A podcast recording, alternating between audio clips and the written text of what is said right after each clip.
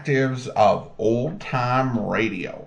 From Boise, Idaho, this is your host, Adam Graham. If you have a comment, email it to me, box13 at greatdetectives.net.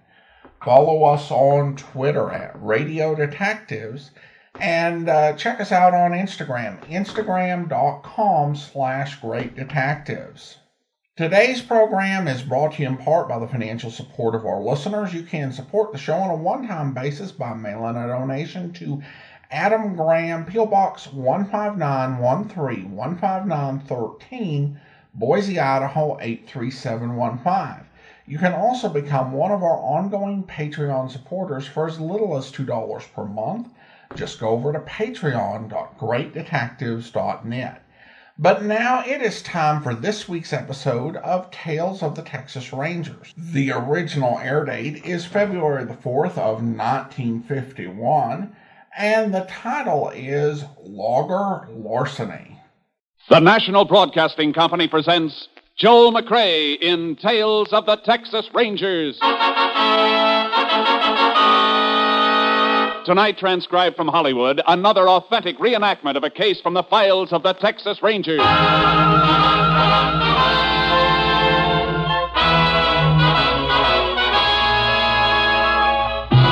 Tales of the Texas Rangers, starring Joel McCrea as Ranger Jace Pearson. Texas, more than 260,000 square miles. And 50 men who make up the most famous and oldest law enforcement body in North America.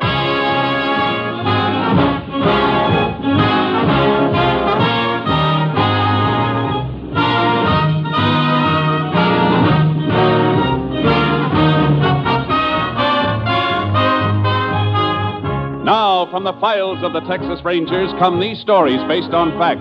Only names, dates, and places are fictitious for obvious reasons. The events themselves are a matter of record.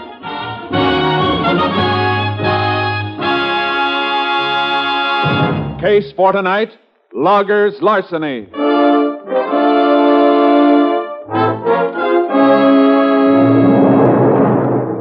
It is mid afternoon, September 7th, 1938. Two loggers employed by the Gulf Lumber Company are marking timber near a lonely stretch of company logging road in the Piney Woods region of East Texas. There, there. Cutting crew ought to be able to see that mark. Yeah. Well, looks like that's the last decent stick left in this stand of timber, too. Uh, plenty more trees in the woods. Come on, we'll cross the creek and start working that stand up on the other side of the road there. We're already marked an awful lot of trees today. I think my axe is heavier than yours. I could do with a breather. Yeah, catch it on the run then. Come on. You'll get used to that axe. I told you I'd make a logger out of you. Just stick with me, kid. I'll put muscles like this on your arms. Hair on your chest, iron in your fist. Yeah, if I live through it. Bull, I'm about done in. Oh, man, that creek sure looks good. Yeah, don't let it fool you. Ain't fit to drink down here. Sawdust pile at the mill poisoned it. Well, what do we do, Wade? Sure, ain't deep enough to swim, is it? But he want to ride across piggyback. Hey, Bull, look. Huh? Over there on the other side. Up there against that old cut over stump. That's the car. Yeah, upside down, all smashed up. Well, come on. Somebody might be hurt. Hey, Bullet, that's one of the company cars on the mill. Yeah, I see. Sure is wrecked, ain't it? Yeah. Hey, smell that gasoline. Tank's busted wide open. Sure good thing there wasn't a spark. Uh-huh. There'd been some fire if that gas had caught. Hey, look here, kid, in the front seat. Who, who is it, Bull? It's old man Hutton. What's left of him. It's the paymaster. Come on, we better get him out of there. No, we can't do nothing for him. But get a load of this bank bag. Hey, that's full of money. Uh huh. Payroll for the mill. Bull, what are you doing? What are you stuffing that money in your shirt for? Look, kid, we ain't been around here, understand? You've got no right to that money. Who's got a better one? Who's even going to know it's missing? Unless you shoot off your mouth. You, you twist my arm. I'll twist your neck right off your shoulders if you let out one word. Oh, Bull, Bull, the law. Forget the law. Just remember you'll get the worst beating you ever had. You understand? Yeah. Yeah, I, I understand. Yeah, that's being smart. Here, throw this sack back in the car while I get my shirt buttoned. But there's still some money left in it. Sure, all the coins and a few bills.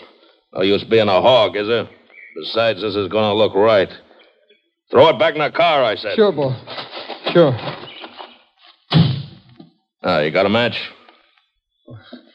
Crazy bull, a match with all that gasoline spilled around here? Wait and see how crazy. Give me a match. Okay. Here. There's only one left in the box. That's all you got? Yeah. Well, we'll make us some counting. Now, get back out of the way.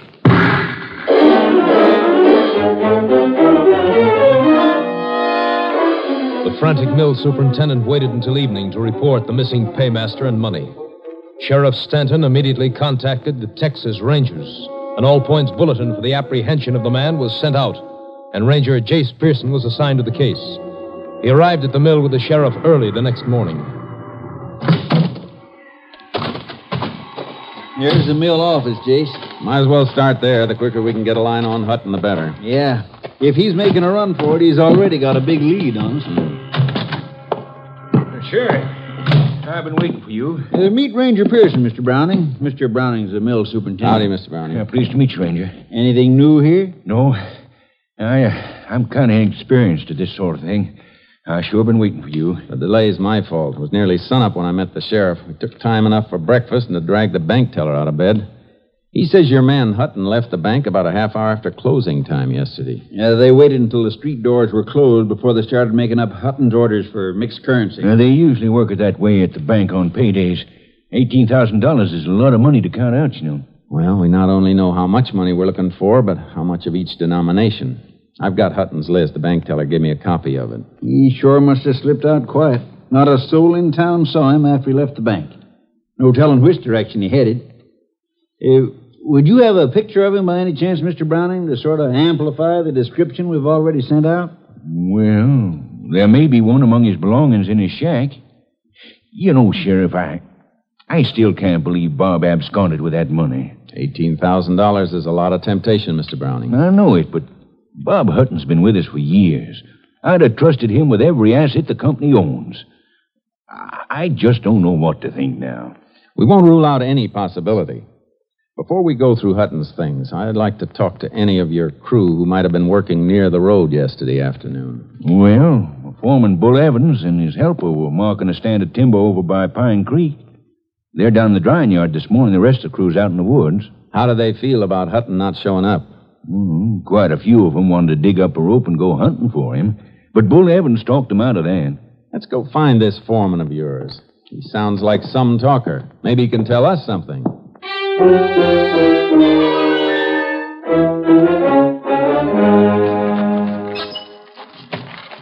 Uh, put your shoulder to the dolly, kid. Here. Yeah, that's good. I will stack this load of sheathing beside that last bunch of two bys. Stand 'em on in and slide 'em in against the ridge pole there. Okay. This green stuff's as heavy as lead. Stack it up there straight. Want the whole blame rack to come down on top of you? What's the matter with you? You nervous? No. No, I I ain't nervous. Give me a hand, won't you, Bull? sure. There.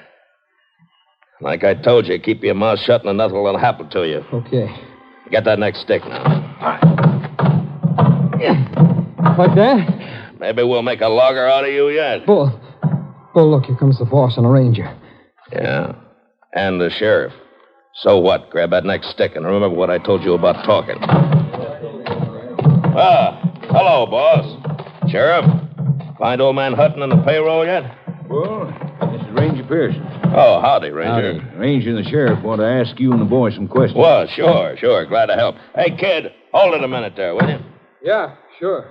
I understand you were working somewhere near the road from town yesterday afternoon. No, we were working a stand over on Pine Creek. Sometimes it was near the road, sometimes it wasn't. Did you see anything of Hutton or the company car he was driving? We didn't see any car, did we, kid? No. Did you hear a car going either way on the road? Yeah, we didn't hear nothing. We didn't see nothing. I'm afraid you're barking up a wrong tree, Ranger. How's that, Bull? Old man Hutton wasn't crazy. He'd seen a chance at a lot of money, and he took it. He never headed back this way from town. You'll pick him up someplace long gone from here. All right, Bull. That's all. Yeah, come on, kid. Let's get back to work. Now, wait a minute. I haven't talked to your helper yet. Well, Bull told you. We didn't see nothing. I don't know nothing about that money. We're looking for a man right now, son, not the money he was carrying. Are you as convinced as Bull here that he ran off with the company payroll? Well, I, Well, are you or aren't you? I don't know nothing about it, I tell you. What are you so nervous about? Well, nothing. I, I, I just don't know nothing about it. Look, son, maybe you don't know it, but there's a severe penalty for withholding information from the law in this state. If you do know anything about this case, anything at all, it's your duty to tell the ranger and me now. Well, I. Yeah? Well, there's a pretty bad turn over there on Pine Creek. Mr. Hutton might have had an accident when nobody was around. Say, that is a possibility, Ranger. That's the worst stretch along the road. And one of those turns is a bad one. Ah, old Bob Hutton could drive that road backwards and blindfolded. He's been doing it for years. Besides, me and the kid come in by the road last night. There wasn't no wreck along at 10. Did you see anything, son? No. No, there, there wasn't nothing along the road when we went by. We came out that way this morning, Jace. Wasn't anything inside then either. Well, the area along the creek is an old cutover. Brush has come back thick in spots. The car down in there could be completely hidden from the road. Well, we're going to have to search every inch of the way out from town to eliminate accident as a possibility in this case anyway, Jace. This bad turn out by the creek sounds like as good a place as any to begin with. Yeah, let's get out there and take a look. Uh, you mind showing us that cutover, Mr. Browning? Well, not at all, Ranger. I'll get my car and you can follow me. Uh, Bull, if anything comes up here while I'm going, you take care of it for me, will you? Oh, sure, boss. Sure. I'll take care of everything. Hey, don't, don't you want me to go with you? No, thanks, son. You better stay here. Yeah, kid, you stay here. There's going to be plenty to keep you busy.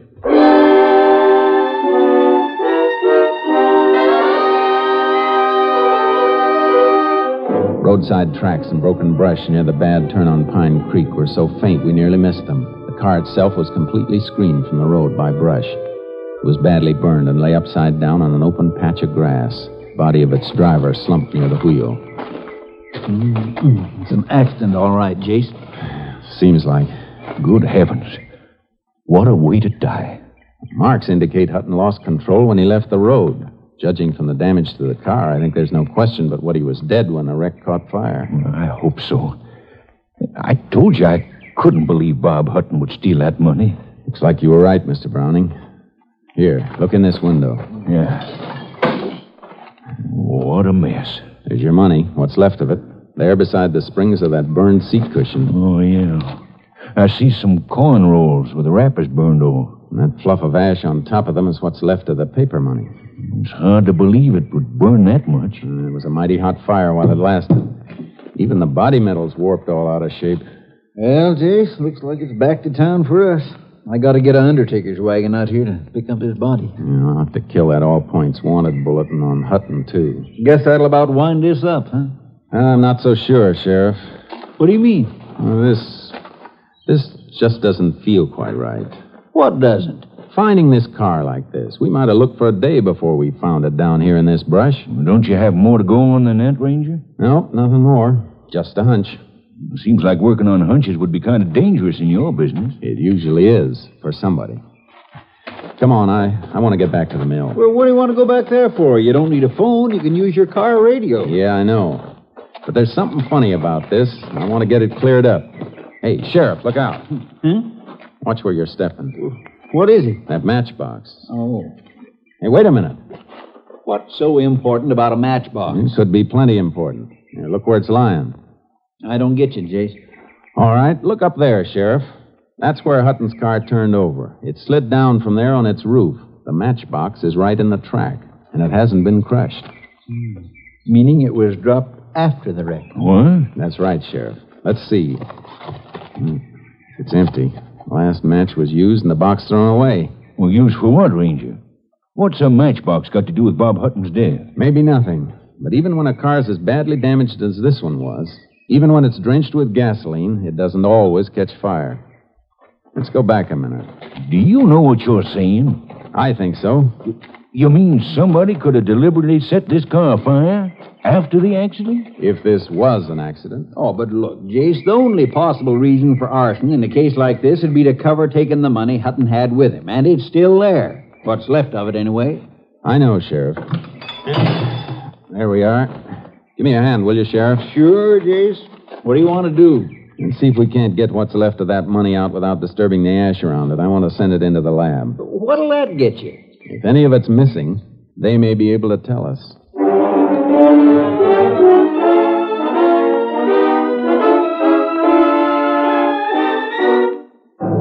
We removed the remains of the charred money bag and its contents as carefully as possible and packed them for transfer to the laboratory. When we drove back to the mill yard, Bull Evans was just coming out of the office. Hi. You find any sign of Hutton? Yes. He's dead, Bull. Dead. He had a accident near Pine Creek. Just about where that kid suggested we look, too. Well, can you beat that? Where is the kid? I think we'd better talk to him again. Well, you ain't going to get much out of him, Ranger. Why? No, these young punks never look where they're going or what they're doing. He's got himself really bunged up. Where is he? In the first aid room back of the office, I wanted to send for a doctor, but he wouldn't let me. I got him on a cot back there. He don't feel so good. Let's take a look. Come on. You too, Bull. Yeah, sure. Right through there, Ranger. Okay.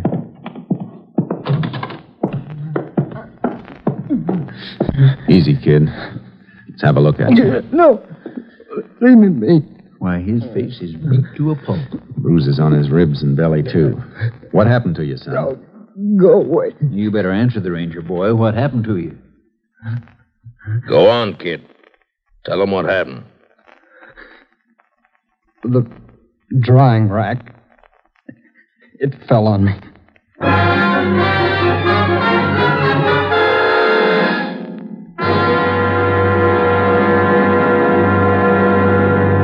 You are listening to Tales of the Texas Rangers, starring Joel McCrea as Ranger Jace Pearson. We continue now with tonight's case Loggers Larceny, an authentic story from the files of the Texas Rangers.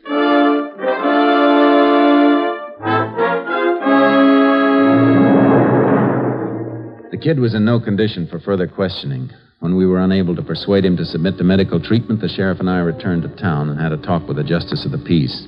The next morning, the sheriff attended Hutton's inquest while I waited in his office for a call from our lab at Austin. It had just come through when the sheriff returned. Sorry to be so long, Jace. Oh, I was comfortable, Sheriff. You got a nice office. Thanks.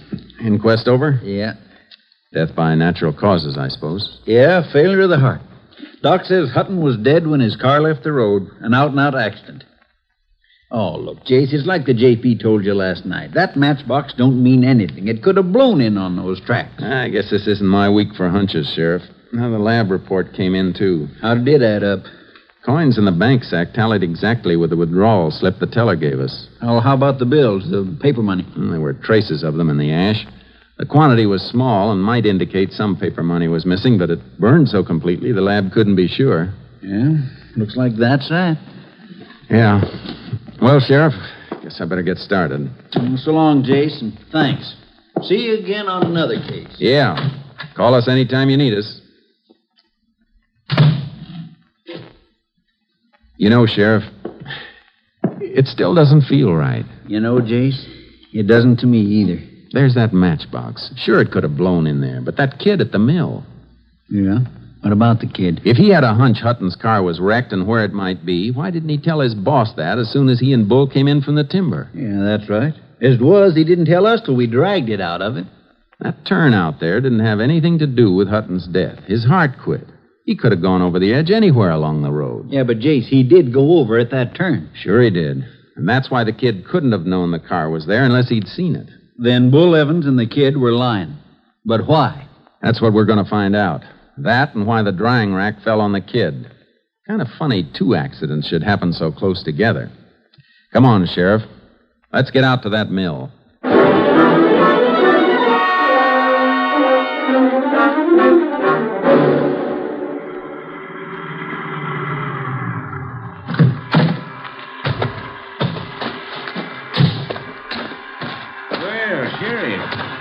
Didn't look for you and Ranger Pearson back. Something new come up? Not exactly, Mr. Browning. Just a few loose ends. I want to talk to that kid who was hurt yesterday. How is he? Oh, apparently a lot better than he looks. How's that? He was up for breakfast this morning. Insisted he was in shape to work. In shape to work. Hmm, that's what he claimed. That kid was in shape for a hospital. Oh, Bull banked him up. He'd been taking care of him. I guess he ought to know. They around the yard here? Well, Bull didn't figure the kid was quite up to yard work. They went out with the felling crew. Together? Sure. Uh, Bull said he'd watch after the kid. Oh, he did, huh? Where are they? Uh, up in the northeast quarter of Section 3 someplace, about four miles out. Come on, Sheriff. We better get out there. That kid was in no condition to work. Well, you, you can't make it in a car. We haven't got our access road to that section finished yet. You got any horses here? Yeah, the one I use for making my rounds of the crews is saddled up out back. Bring it around for the sheriff. I'll get my horse unloaded from the trailer. Right away, Ranger. Come on, Sheriff. Get on the other side of that end gate, will you? Sure. You think that kid's in any danger, Jace? What do you think? I'm beginning to think so. So am I. Oh, back out, Charky. Steady, boy. Easy, easy, boy. Uh, here you are, Sheriff. Stirrups ought to be about right. Now, thanks, Mr. Browning. Now, you take that work road at the corner of the yard. You begin to hit some of the crew out at the end of it. They can tell you just where Bull and his helper is. Thanks. Let's go, Sheriff. Up, Chark. Come on, pick him up, boys. Ah.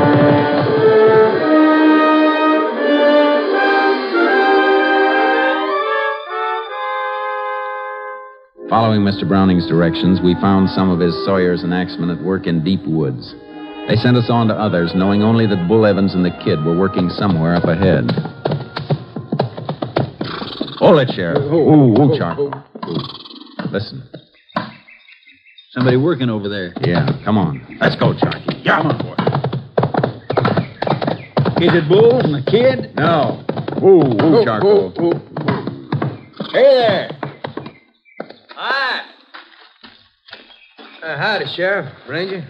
What you doing out here? Looking for Bull Evans and his partner. Boys down the line said they were up this way. Yeah, they were a little while ago. Where'd they go? Blamed if I know. Them two are crazy. Crazy? What do you mean? That bull was working over there. You can see the cut he was making. Uh huh. The kid wasn't worth much, bunged up the way he was, so he was just fooling around, kind of grubbing out a little brush. Well, Bull come over to bum a smoke off of me, and when he turned around, the kid was gone. Gone. Hey, slipped off in the brush. Bull hollered for him. When he didn't get no answer, Bull took right off after him, swearing fit to make old Paul Bunyan turn over in his grave. How long ago? Oh, ten, maybe fifteen minutes ago. Come on, Sheriff. Hey, look, what is all this? Tell you later, son. Come on, let's go. Lift him, Charlie.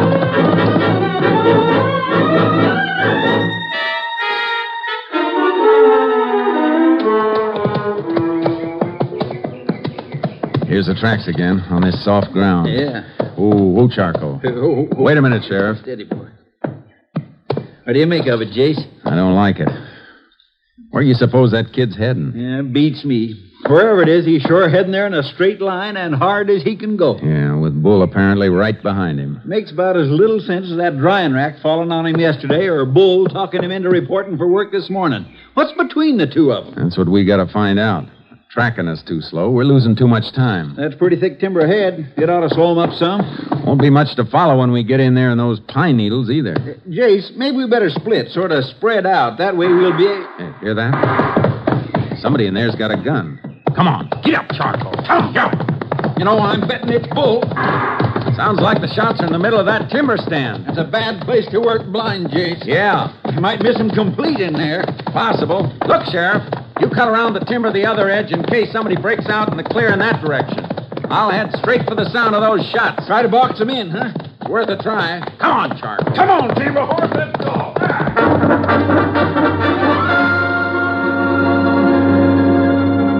Deep into the timber, I stopped near a blowdown. A huge living pine tree blown over onto the ground. I wanted to listen for movement, but I knew an armed man was somewhere ahead of me, and Charcoal seemed to sense my tenseness. Whoa, whoa, Charcoal. Steady, boy, steady. Take it easy, Charky.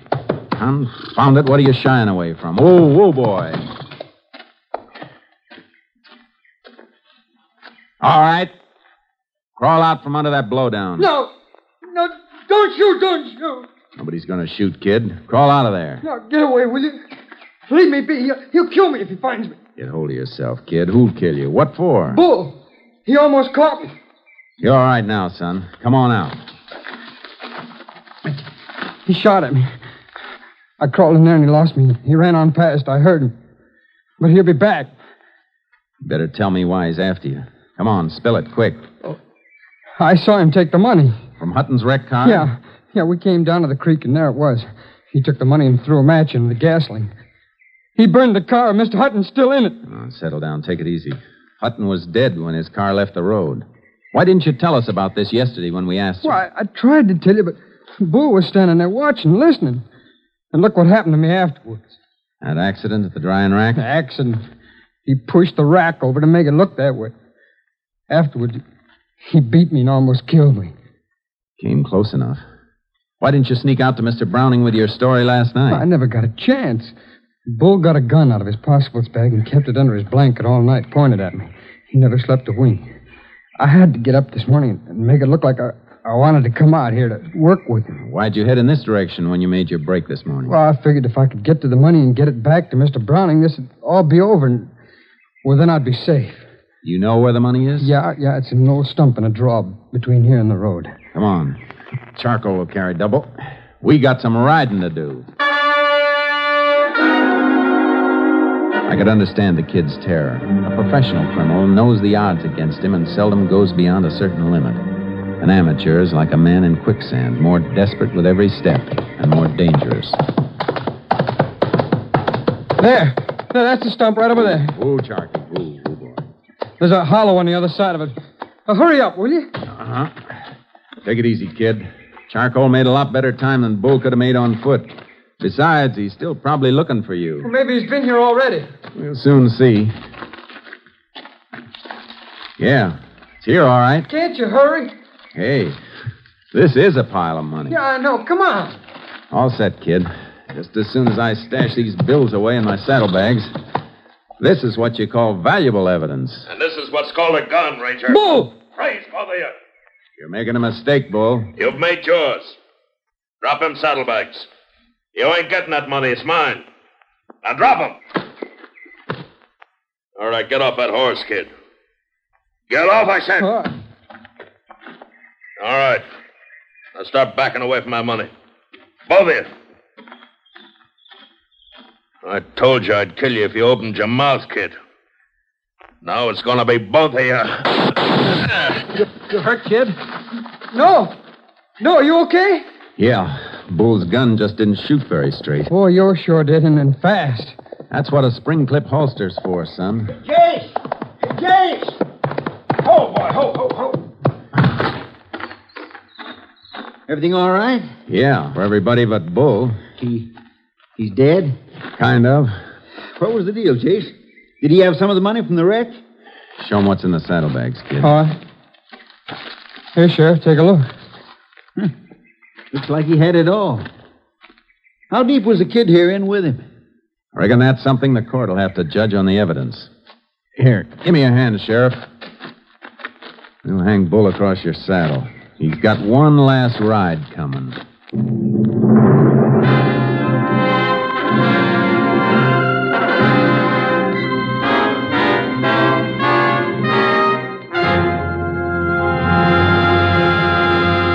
On November 12, 1938, the kid was arraigned before the county court and found innocent of willful complicity in the theft from the paymaster's wrecked car. He was returned to society with a deeper appreciation and understanding of the duties of a citizen in the face of crime.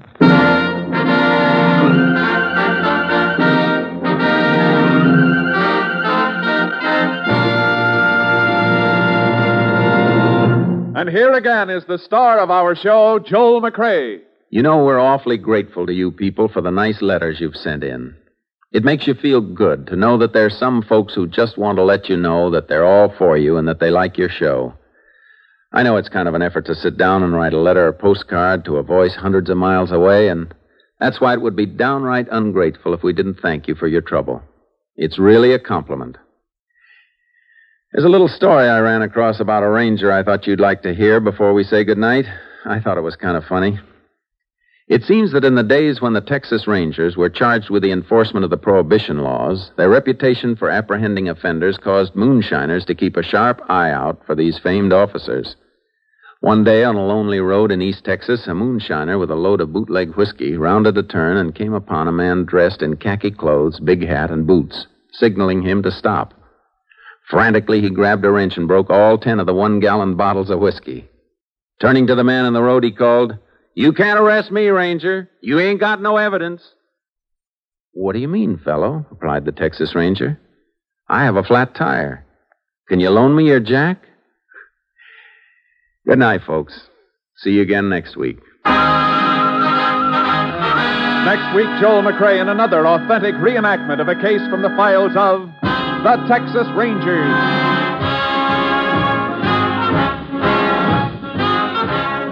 Joel McCrea is currently seen starring in the Universal International Technicolor production Frenchie. Tonight's cast included Tony Barrett, Bill Conrad, Stacy Harris, Parley Baer, and Bill Johnstone. This story was transcribed and adapted by Tom W. Blackburn, and the program was produced and directed by Stacy Keach. Hal Gibney speaking.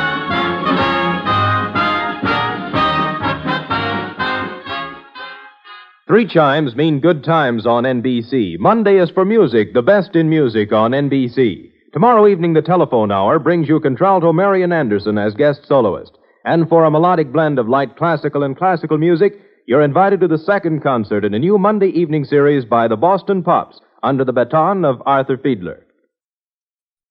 Now, Jack Paar with the $64 question for more good times on NBC.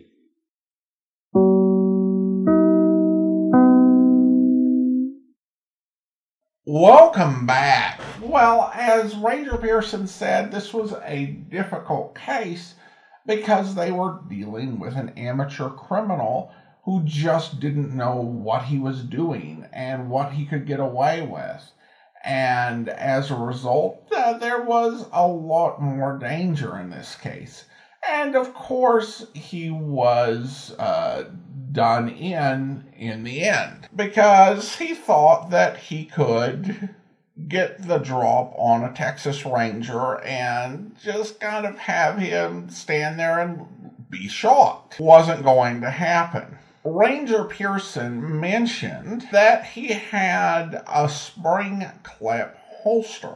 Now, that sort of holster allows for a quick draw, but one thing I found in my research is that it can be a liability. If uh, somebody is fighting you at close quarters, they can go for your weapon and it can pull out as quickly for them as it would for you. So I guess if you're a Texas Ranger, your solution is not letting your opponent get close. Though what it uh, really, I think, was meant to illustrate is that Ranger Pearson he's an expert on guns and a crack shot. Our logger turned larcenist, not so much. And that does tend to be the case in real life.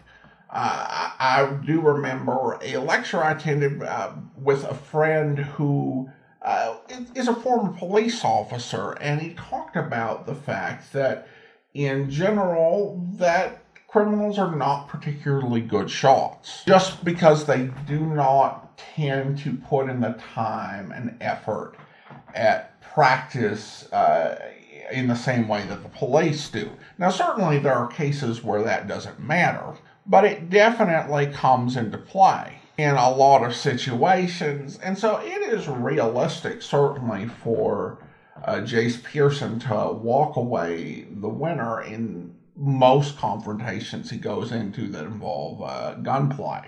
Now, the one part of this episode that was kind of funny is just the amount of tests that they got back from the lab Eh, you know, and I was listening, it's like, okay, okay, so they did this test and they have this, you know, and they tested this. And then it turned out it was the next day. And I'm like, wait, what? The lab is in Austin. How did this all get done? And my, my same friend, he, he talked about one of the challenges he had when he was testifying in court, like before grand juries. And, you know, grand jurors who, you know, watched, you know, CSI or other programs on television would say, oh, well, uh, officer, where are those, uh, what, what's the result of those tests? And he said, they'll be like you know, we'll we'll have those in a month, and we'll let you know at that point. Uh, because uh, a lot of those tests really do take a lot of time to go through the lab and process. But that's one of the things you kind of have to let fiction do that and have the police labs work a bit more accelerated just so the plot can move along. Though in this case, it really is a stretch to have it done in one night you know, unless it's Ebenezer Scrooge's three spirits who are working the lab. I, I heard those spirits can do anything. But generally, more than a day's lead time, uh, you know, you at least have that bout of realism. Casting in this episode is interesting. William Conrad turns in a good performance. This is the type of role that's, you know, practically custom made for him. He's not given like a whole lot of pathos, but you know, the character's given quite a bit, and I think he adds the performance as well. Stacy Harris as his assistant is, you know, in some ways challenging because I think there were some actors in the golden age of radio who could easily make you believe that they were far younger than they were. I don't think Stacy Harris was one of them. Uh, I mean, he was only 32 when this episode was recorded, but honestly, he's one of those actors who, from the first time I heard him, earliest performance, it really does sound middle aged. I don't think there's a whole lot of way out of it. You know, he's not Richard Crenna who was able to find this sort of younger register, you know, well into his 30s. But even though he didn't sound young, he, I think he did a good job capturing the guy's emotions and motivations. I did have to laugh a little when they said, you know, and he left with a greater appreciation of the value of citizens cooperating and providing testimony. I, I think that the assistance was very well aware of these things. He was also aware of the value of not being killed, which kind of limited what he was able to do. At any rate, I do want to go ahead and thank our Patreon supporter of the day. Thank you so much to Jeff. Jeff's been one of our Patreon supporters since July of 2020, currently supporting us at the rookie level of $2 or more per month. Thanks so much for your support, Jeff. And that will do it for today. If you are enjoying this podcast on YouTube, be sure to like the video, subscribe to the channel, and mark the notification bell. We'll be back next Saturday with another episode of Tales of the Texas Rangers. But coming up on Monday, we've got another episode of Casey Crime Photographer, where. Well, I suppose you'd give us a lowdown on this business, Logan. Annie and I just got the assignment. Yeah, assignment. you so and late. Miss Williams are slipping, Casey. The other cameras and reporters were all finished before you two showed up. Hmm. Well, that's the breaks. Sometimes they work the other way. Oh, what have you learned about the shooting, Captain Logan? Oh, nothing of much value yet. A black sedan pulled away from here right after the shots were heard. One of the three men in that sedan was dragged or carried to it by the others. He was probably Adam Dizelle. Anyway, Dizelle is gone. Bloodstains in this office, plus some bullet holes, indicate he was the victim, probably kidnapped. Hey, a slug went through this very expensive looking book. Yeah, we found the slug, and two more, all fired from a 38 revolver. Hey, Logan, maybe the two guerrillas came here intending a robbery. and Dizelle discovered him. They plugged him without killing him and then took him away so he couldn't describe or identify him. Ah, Casey, our experts tell me there's a folio Shakespeare worth plenty on that shelf in plain sight. It could have been lifted in a split second, but it wasn't. Well, such extremely rare volumes as Folio Shakespeare's must be almost impossible for thieves to dispose of, Captain Logan. Ownership of every such book in existence is known. Yeah, Miss Williams. Book collecting in some instances is nothing less than a disease. Rabid collectors will buy items they know are stolen just for the sheer kick of personal possession. Uh, Casey, you remember that little crook who called himself Professor Ishka? Ishka. Yeah, yeah, an interesting little guy, too. He and I were almost buddies, Annie, before unsympathetic cops like Logan sent him back to the big house about ten years ago. For his third offense. Uh, Professor Ishka was a rare book thief, Miss Williams, but he got bragging streaks occasionally. You know, theft may have been the motive in this case, Logan. And I'm hoping to get a lead on the real motive when Neil Lawrence is located. Neil Lawrence. Now, he's Giselle's nephew. He lives here and acts as a sort of assistant to his uncle. So he should know a lot about his business and personal associations. Uh, the servant you met told me that Lawrence left the house early this evening to go to the theater. Giselle was all alone here then from uh, about 8 p.m. on. Yeah. I hope you'll be with us then. In the meantime, do send your comments to box13 at greatdetectives.net. Follow us on Twitter at Radio Detectives and become one of our friends on Facebook, facebook.com slash Radio Detectives. From Boise, Idaho, this is your host, Adam Graham, signing off.